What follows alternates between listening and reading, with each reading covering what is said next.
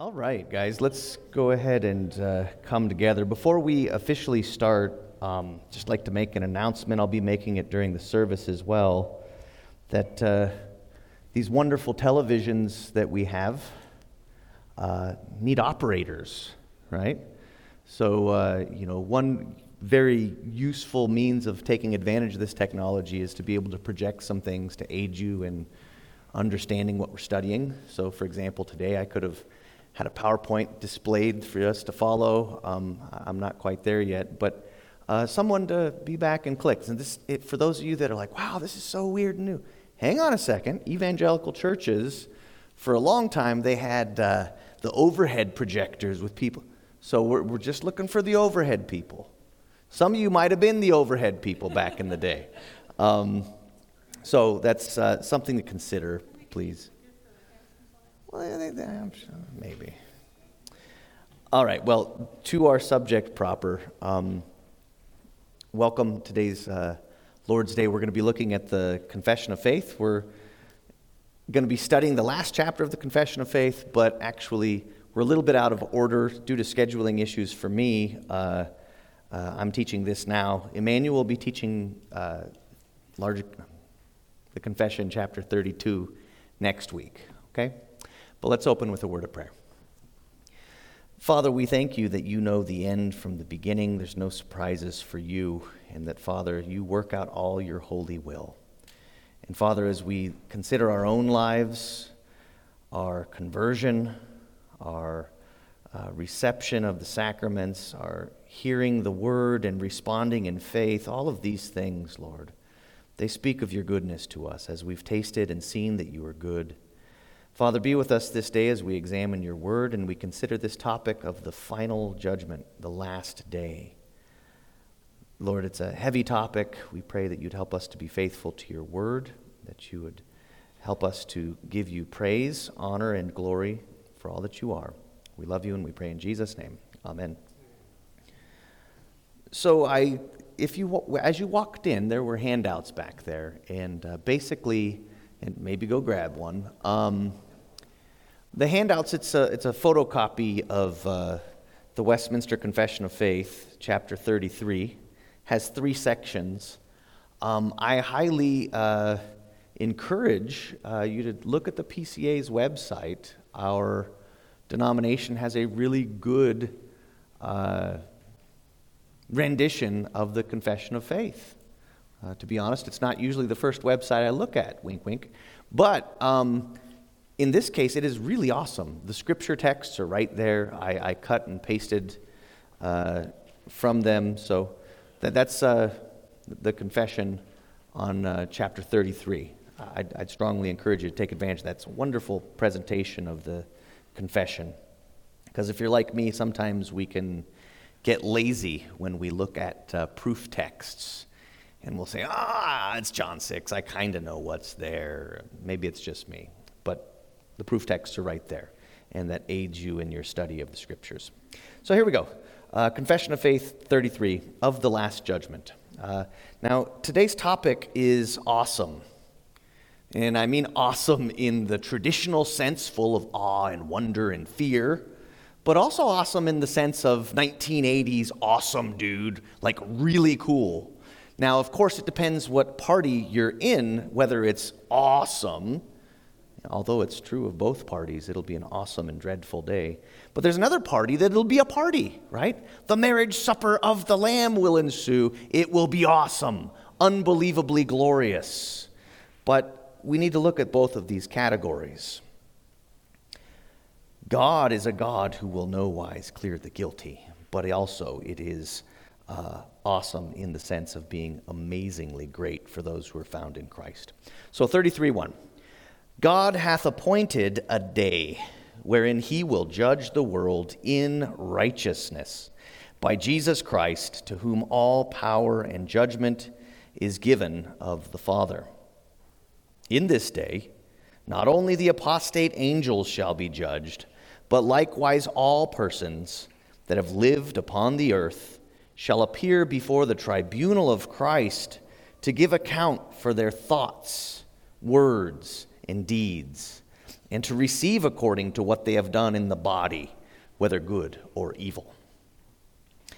Now, as I was preparing this study and looking at this portion in particular, I was struck by how very, very Catholic and vanilla this phrase is. When I say Catholic, I mean lowercase c.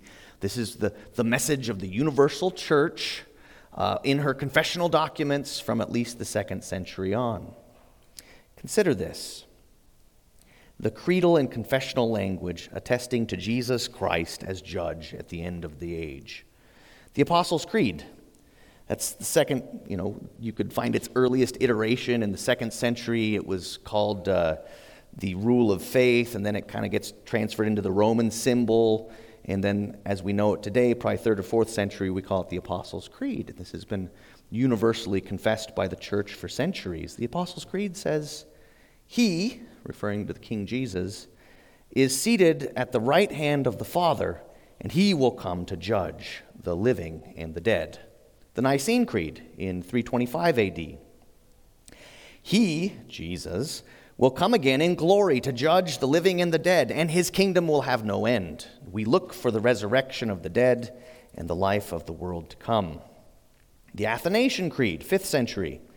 He ascended into heaven. He sitteth at the right hand of the Father, God Almighty, from whence he shall come to judge the quick, those who've been made alive by the Spirit, and the dead, those who persist in unbelief. At whose coming all men will rise again with their bodies, and shall give account for their own works.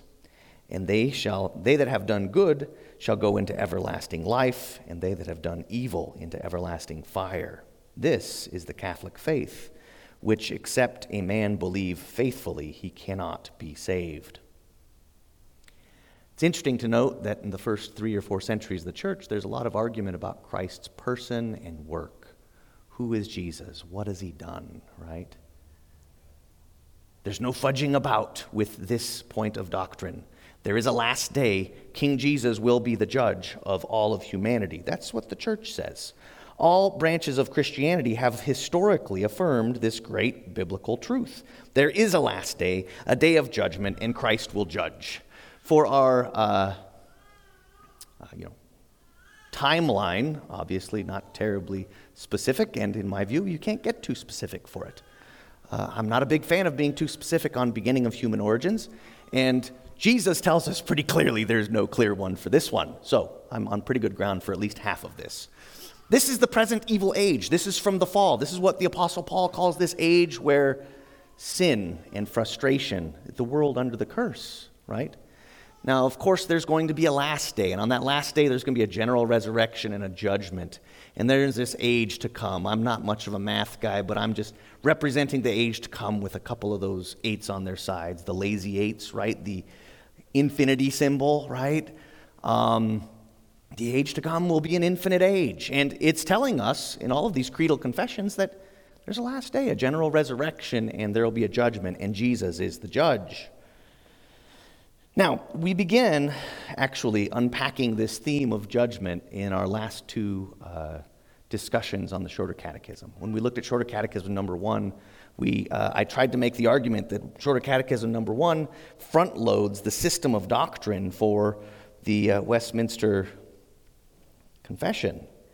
And uh, so we started unpacking some of the biblical data on Shorter Catechism 1, specifically as it pertained to man's chief end of glorifying God and enjoying Him forever. And we focused on the forever part, right? We noted that all of creation glorifies God in some way. As it concerns humanity, all humanity glorifies God actively or passively, either as the redeemed or the damned.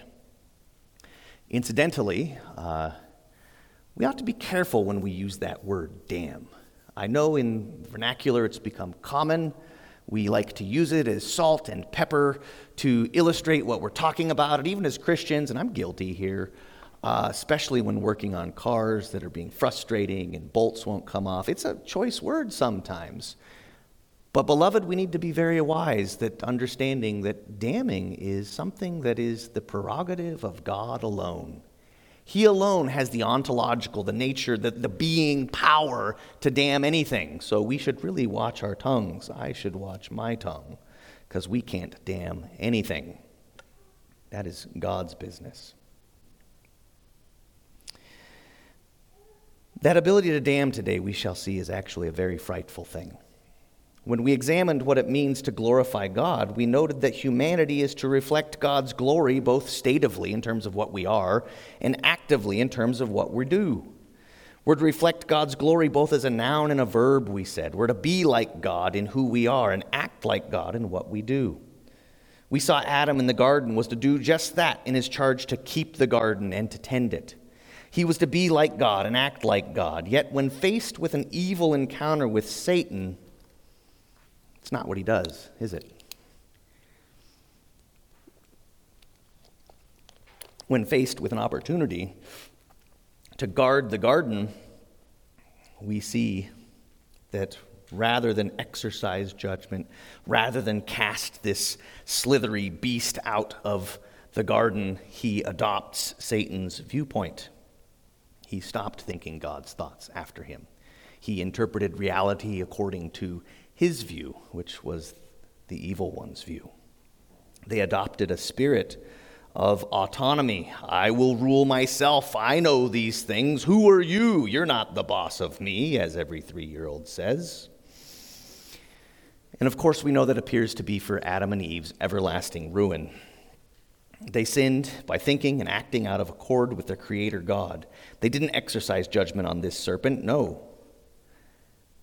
But the good news for us is that just as there is a first day and a first Adam, there's a last day and there's a last Adam. And that's what we'll be looking at today. The Lord Jesus, in his person and work, establishes himself as the faithful Son. And as the faithful Son, the faithful second Adam, the Father gives his approbation. The Father approves of Jesus. Pay attention to these texts which support the idea of Jesus as the last Adam being uh, the one with whom the Father is well pleased. At his baptism, you know, we see the Spirit descend, we see the Son in his person, we hear the Father from heaven, This is my Son with whom I'm well pleased. At the transfiguration, right? Jesus is there with Moses and Elijah, and there's glowing and all that. The father says, This is my son with whom I love. With him I am well pleased. Listen to him. And the law and the prophets disappear. Listen to Christ. The Father approves of him because Jesus, of course, sees Satan's lies for what they are, and Jesus judges Satan rightly, unlike Adam. When Jesus is face to face with Satan in the wilderness during a period of temptation, Jesus fights him. Jesus does not give in. Jesus does not adopt Satan's strategy for interpreting reality. Jesus is the faithful Son. Jesus even judges Satan rightly when Peter comes to uh, when Satan comes to him through human actors like Peter, the one that Jesus says is going to be a rock, right? Uh, Peter turns to Jesus and says, Lord, may it never be that you go to the cross. You're going to sideline like all the studies we've done on the political future of you and Israel. It's going to screw things up royally. Jesus looks at him and he says, Get behind me, Satan. Jesus understands and Jesus judges Satan and his works through all of his minions, knowing or unknowingly. Jesus judges his relationship with both his Father and Satan rightly in John 12. John 12, Jesus says, Now is my soul troubled. And what shall I say? Father, save me from this hour? But for this purpose I have come to this hour. Father, glorify your name. Then a voice came from heaven I have glorified it, and I will glorify it again. The crowd that stood there and heard it said that it thundered, Another said, An angel spoken to him. Jesus answered, That voice has come for your sake, not mine. Now is the judgment of this world. Now will the ruler of this world be cast out. And I, when I'm lifted up from the earth, will draw all people to myself. Now, of course, Jesus, judging all things rightly, does what Adam fails to do. And Jesus, of course, casts Satan out by his victory over him at the cross. It's there at the cross when that promise of the early gospel takes place. It's there that Satan's head is crushed. All that hell would be for the believer is summarily extinguished in his eternal nature on the cross as he cries, My God, my God, why have you forsaken me? The Apostle Paul, who richly unpacks this theme of the two Adams in both Romans 5 and 1 Corinthians 15, is the same Apostle Paul who declares in Acts chapter 17 the times of ignorance God has overlooked, but now he commands all people everywhere to repent, because he has fixed a day on which he will judge the world in righteousness by a man who he has appointed. And of this he has given assurance to all by raising him from the dead. Beloved, it is this Jesus, the victorious second Adam, who will judge the world in righteousness. Jesus, in his resurrected glory, announces that all authority in heaven and earth are granted to him, and he commands his church to go and ransack Satan's goods. People created in the image of God, but nonetheless are children of Satan. Jesus commands his church to go and ransack Satan's storehouse, to go about the earth to the four corners, and to reclaim trophies for the Lamb by making disciples, baptizing them and teaching them to obey the gospel of God. Jesus unpacks this further in John 5:22. For the Father judges no one, but has given all judgment to the Son. Now note for a second, not only have we established that uh, you know, we have the right judge and he gives the right judgment. I always do that. I don't think there should be an e there, is that right?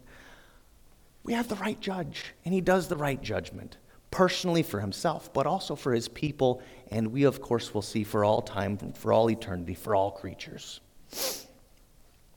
Note, however, the extent of this victorious risen Christ's judgment. Apostate angels, it states, those who fell, commonly we call them demons, right? And all humans who have ever lived at any time. They will have their thoughts, words, and deeds scrutinized. 2 Corinthians 5:10 For we all must appear before the judgment seat of Christ, so that each of us may receive what is due for us, what is due us for the things done while in the body, whether good or bad. Now, 2 Corinthians 5:10, we're talking about that day, that final day, right? We call this the general resurrection because there's no distinction in that regard. God will raise the rotting carcasses of everybody. He will, he who made Adam from the dust of the earth is perfectly able to resurrect us, whether we are the victim of some heinous crime and have an unmarked grave and no one will ever know. He has the power to raise us, whether we get cremated, whether we're put in the most fancy box God reserves that power alone, and He will do so. But as we rise, and we all will rise, we will rise for this judge. There will be no uh, people who are seated and saying, I can't stand out of disrespect for this one. Now, they will disrespect him and hate him, but they will stand. Some of us will jump for joy. But all will rise for this judge so that they can bend the knee and every tongue will confess that Jesus is Lord. This last judgment will be awesome in scope. There will be no hiding. God and everybody will witness this tribunal. God and everybody, simultaneously, all together. Nothing will be hidden from this judge. There will be no blaming others, whether family or friend will avail. Well, Lord, you see, I was born in this situation. Well, Lord, you see, he did this to me. All of that will be to no avail. No high dollar lawyer will find any loopholes. No absent minded law clerk will uh, fail to provide information on due process. There will be no legal technicalities. Pure justice will be the principle, and it will be had. Furthermore, no double jeopardy will take place. I'm not talking about that beloved American icon of a game, uh, Jeopardy, but double jeopardy, of course, is the legal idea and Josh, fix me if I'm wrong, uh, the, the idea that no one should be tried twice for the same crime. Either to be tried again and found guilty for a crime you've already paid for, or to pay for a crime that you've been found innocent of. And of course, the reference here is the work of Jesus. There is no such thing where Christ dies and atones for the sins of a person, and then that person is cast into hell. That is a non thing. It is not. Christ pays for the sins of his elect, and they're paid for. But we'll see that, that those elect people, those who bend the knee to King Jesus willingly, uh, are different. We'll get to that in a bit. As Protestants who believe in justification by faith, Obviously, at this point, we're asking some questions. Well, what is this final judgment, right? Uh, Emmanuel next week will deal with, you know, I don't know. We could be any of these green dots along this timeline. We will have a personal judgment. You know, Scripture says that it's appointed for man once to die in Hebrews and then to face the judgment. We're going to kick off at some point. All of us have a terminal disease, right? All of us are going to die at some point. We don't know when it is, but it's going to be different, right? Um, I just lost track of mine. That's why I need notes. Um,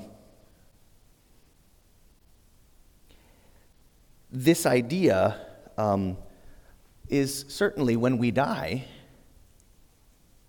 whenever that is, this is person A there's a judgment, and we will go to heaven or hell. Emmanuel will unpack this, okay? Now, the point that our passage is making today, or our point in the confession, is there will be a day that those people who've been, their spirits are torn apart from their body in a most violent, unnatural way, but nonetheless their spirits are glorified in heaven. Those people, there will be a day when their body will be resurrected, when they'll be slapped together, body and soul, whole as one again. And of course, we know, and let's go with some fun colors. Uh, you know, there's there's hell, right? Same thing. There's going to be a resurrection for them, right? They will be slapped together. Uh, I could have used better language. Okay. So, as Protestants have a very high appreciation for um, Never mind. I uh, have a very high appreciation for the doctrine of justification by faith because it is all over in Romans. Take Paul, for example, in Romans 1 through 4. He basically talks about justification by works up to 1, 3, 14 ish or so. And then he talks about justification by faith. And lots of people wonder what's going on here. Uh, well, what's going on here is the idea that, yes, there will be a judgment according to works. But what I want you to see is that judgment according to works that will happen at the last day, which Scripture universally testifies to, and our creedal confirmation, our creeds all confirm. Uh, it doesn't have anything to do with this land. It has nothing to do with personal eschatology in terms of whether heaven or hell will be your final home. Rather, what it is, is a testimony to what sort of people are these that God has redeemed? What sort of lives do they live? Is there a confirmation, right? And this is, of course, the category of fruit. God will see our fruit on the last day. Now, that fruit isn't what gets you into heaven initially, it's not what keeps you in heaven. But God has done a work, right? And I was thinking about this today. We'll get to the Matthew 25 passage, but it's interesting when the saints are uh, in heaven and, and God is saying, well, hey, enter into that abode that we've made for, you know, for you. They ask, when, when did I give you a drink of water or do anything for you? The saints are fundamentally dumbfounded about this. I didn't do that, Lord, but great. It's because our right hand should not know what our left hand is doing. We've been given a new nature. There's a call that we have, and we need to live out of that nature and act accordingly. And so much so that we're like, you know, we are not supposed to be actuaries. I don't know if that's the right word. We're not supposed to be bean counters. People are, well, I've done, I think I'm feeling pretty good, right? No. The last day will be God confirming the work that He's done in us. There's nothing in this judgment, according to our works, that speaks meritoriously of getting anyone into the kingdom. If we read it that way, we're reading into the text, whether in the confession or the Bible. Entrance in the kingdom by, is by grace through faith from first to last. Before the general resurrection, the souls of the saints will be in heaven already. The confession, reflecting Scripture, speaks about being judged according to what one has done in the body after the general resurrection. What one's done in the body at the general resurrection. We know what the works of the flesh are, and they're obvious. And we know, of course, existentially, that they merit eternal death. So, what do believers' works do for them? If you guys want to knock yourself out and read a paper, uh, Lee Irons wrote a paper entitled "Romans 2:13 Is Paul Coherent?"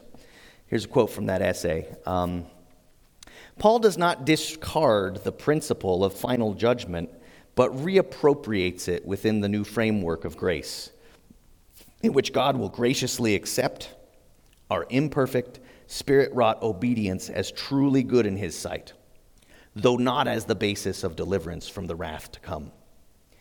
Even after the revelation of the gospel, it's still true that there will be a day of judgment, and that God will look for good works from His people as the evidence of the genuineness of their faith truth be told, we could have a Bible study on that topic and uh, there, we could plumb the depths of that, but I ain't the guy for it today.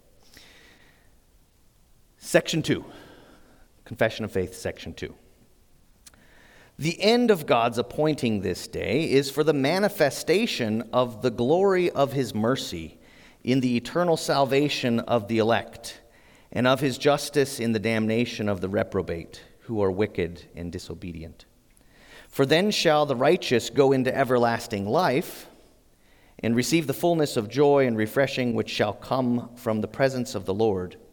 But the wicked who do not know God and obey not the gospel of Jesus Christ shall be cast into eternal torments and be punished with everlasting destruction from the presence of the Lord and from the glory of his power. Notice the language, it speaks of the end, the end of God's appointing this day we can understand end both as a goal and a finishing point. We addressed this when we looked at Shorter Catechism number one, when we discussed the eternal nature of man's chief end, namely to glorify God and enjoy Him forever. We argued that humanity glorifies God best when they're glorified. Since I've already touched on that recently, I won't go into detail on man's heavenly end. But I want you to notice that the end spoken of here in 33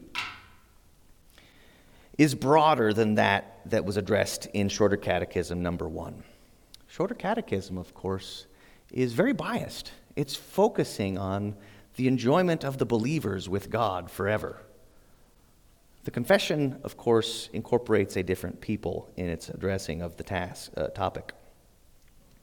The goal of this last day, where Christ shall judge the quick and the dead, to steal the language from the Athanasian Creed, is to manifest his mercy in the redeemed and his justice in the reprobate. Man's final eschatology is written really large here. Now, when I use eschatology, we often want to start quibbling about our pet theologies. Um, you know, is it postmillennial, premillennial, amillennial? Uh, well, there's no quibbling about different eschatological positions. There's no quibbling about so called intermediate states of the soul, whether it's purgatory or soul sleep. There's none of that.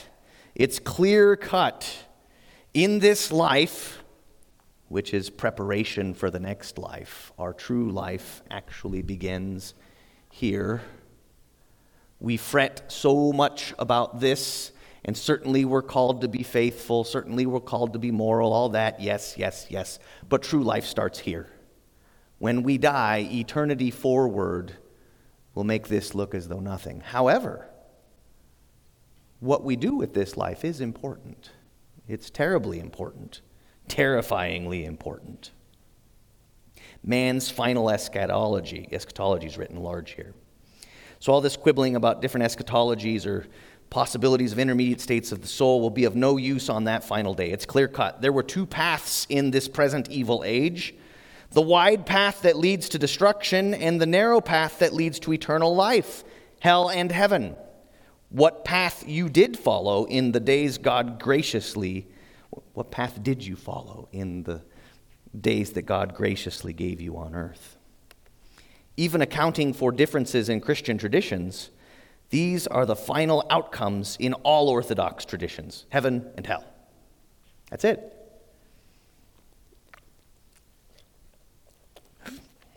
Now, I know some will say, well, Catholics believe in purgatory. Well, purgatory gives way to heaven eventually in their scheme. The, the end for the Catholic is heaven. Those that are in purgatory are going to make it, right? It's a uh, simultaneously wonderful and awful doctrine, right? To sort of let you live in malaise and say, I got wet and therefore I'm going to make it someday. Someday someone's going to carry that football over the line, so to speak. Well, we'll see today that Jesus' call to watch and pray should make that a fearful position, besides the fact that it's wrong. Perhaps Luther's opinion that soul sleep would be another idea, right? Luther's soul sleep, even them, they must awake for a final judgment. So, in the big scheme, the entire Christian church agrees at the end there's heaven and there's hell, and that's it. At the end, at the last judgment. So, it comes down to what's it going to be? Heaven or hell? Hell or heaven? Self sufficiency or repentance toward God and faith in God. Now, let's be honest, talk of hell has fallen on hard times.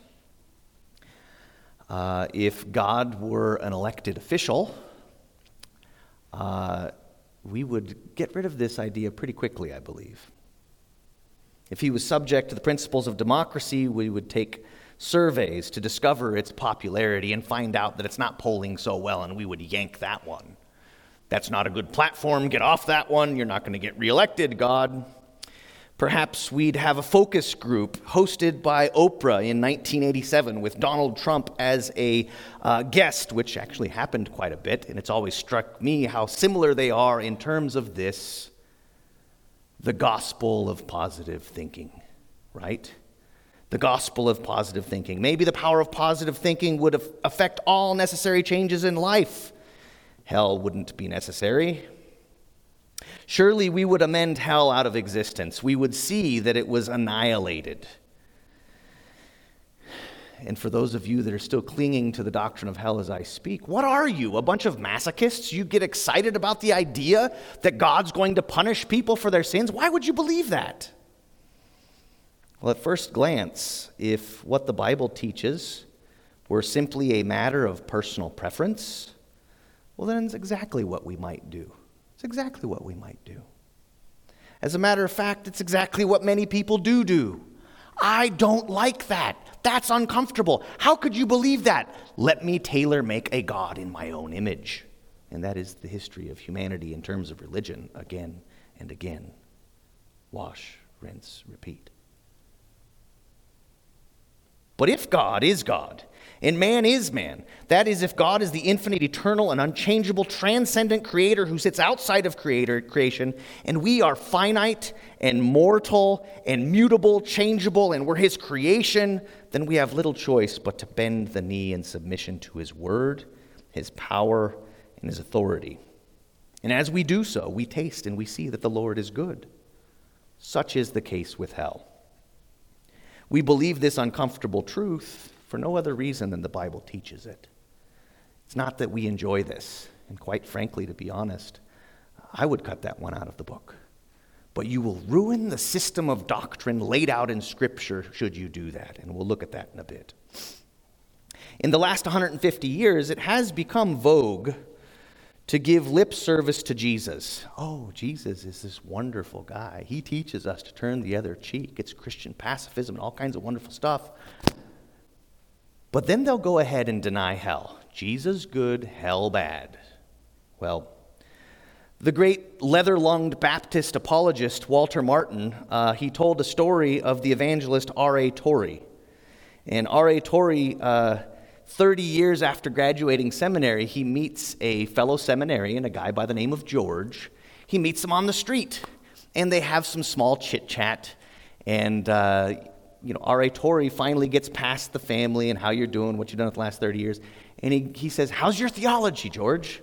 Do you still believe what we believed in seminary? And George says, Well, Rube, I don't believe in hell anymore. R.A. Torrey took his finger and he stuck it in the man's chest, right there on the street corner. And he says, There's indescribable sin in your life, George. And the man melted. He thought, I haven't seen you in 30 years. How do you know what sin I've done or haven't done? Torrey replied, He who can turn from preaching the doctrine of God's justice can only himself be frightened of it. And you wouldn't be frightened if there was not sin in your life, George. And there's sin in your life, and you're frightened, and you're saying, I just won't believe it anymore. But it's true. You know it's true. I know it's true because Jesus says it's true. And this man, evidently, according to Martin's telling, uh, was shaking and weeping on the street corner in a matter of minutes. He was called back to that great truth, the great truth of what was going on at Calvary, the terrible price that God paid to save men from what? Their lack of the power of positive thinking, their lack of constructing a political system which will meet felt needs. No, it's because of hell, the terrible price that God paid to save men from hell. Now, there's a mischaracterization, and you hear this all the time in the culture, that the Old Testament is fundamentally about blank, and the New Testament is fundamentally about blank. God is a God of blank in the Old Testament, and He's a God of blank in the New Testament. Fill in the blanks wrath and love, law and grace, right? And that's very common characterization. But try this on for size. Nobody speaks of or warns about hell like the Jesus of Scripture.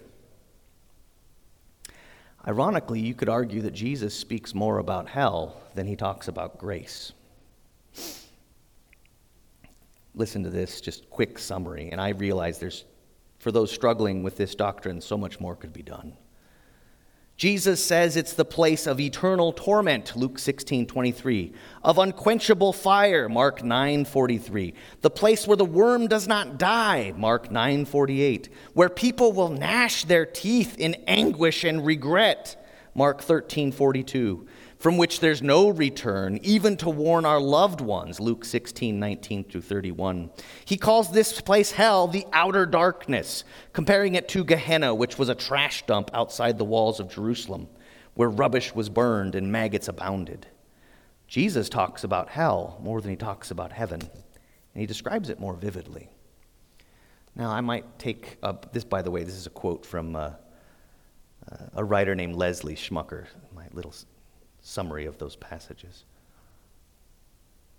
Certainly, Jesus talks about hell more, but I think that by his word and deed ministry, he certainly illustrates the grace of God in showing what the kingdom is like. So I might be nitpicky on that. All of his healings are showing the kingdom is the place where the blind receive their sight, where the deaf can hear, where those that are lame walk, these are all forward looking pictures of what that last day final resurrection will be like. God's creation will be all good. But that's not what we're talking about today. Well, it is. Uh, I keep wanting to say larger catechism. Confession of Faith, 33 3.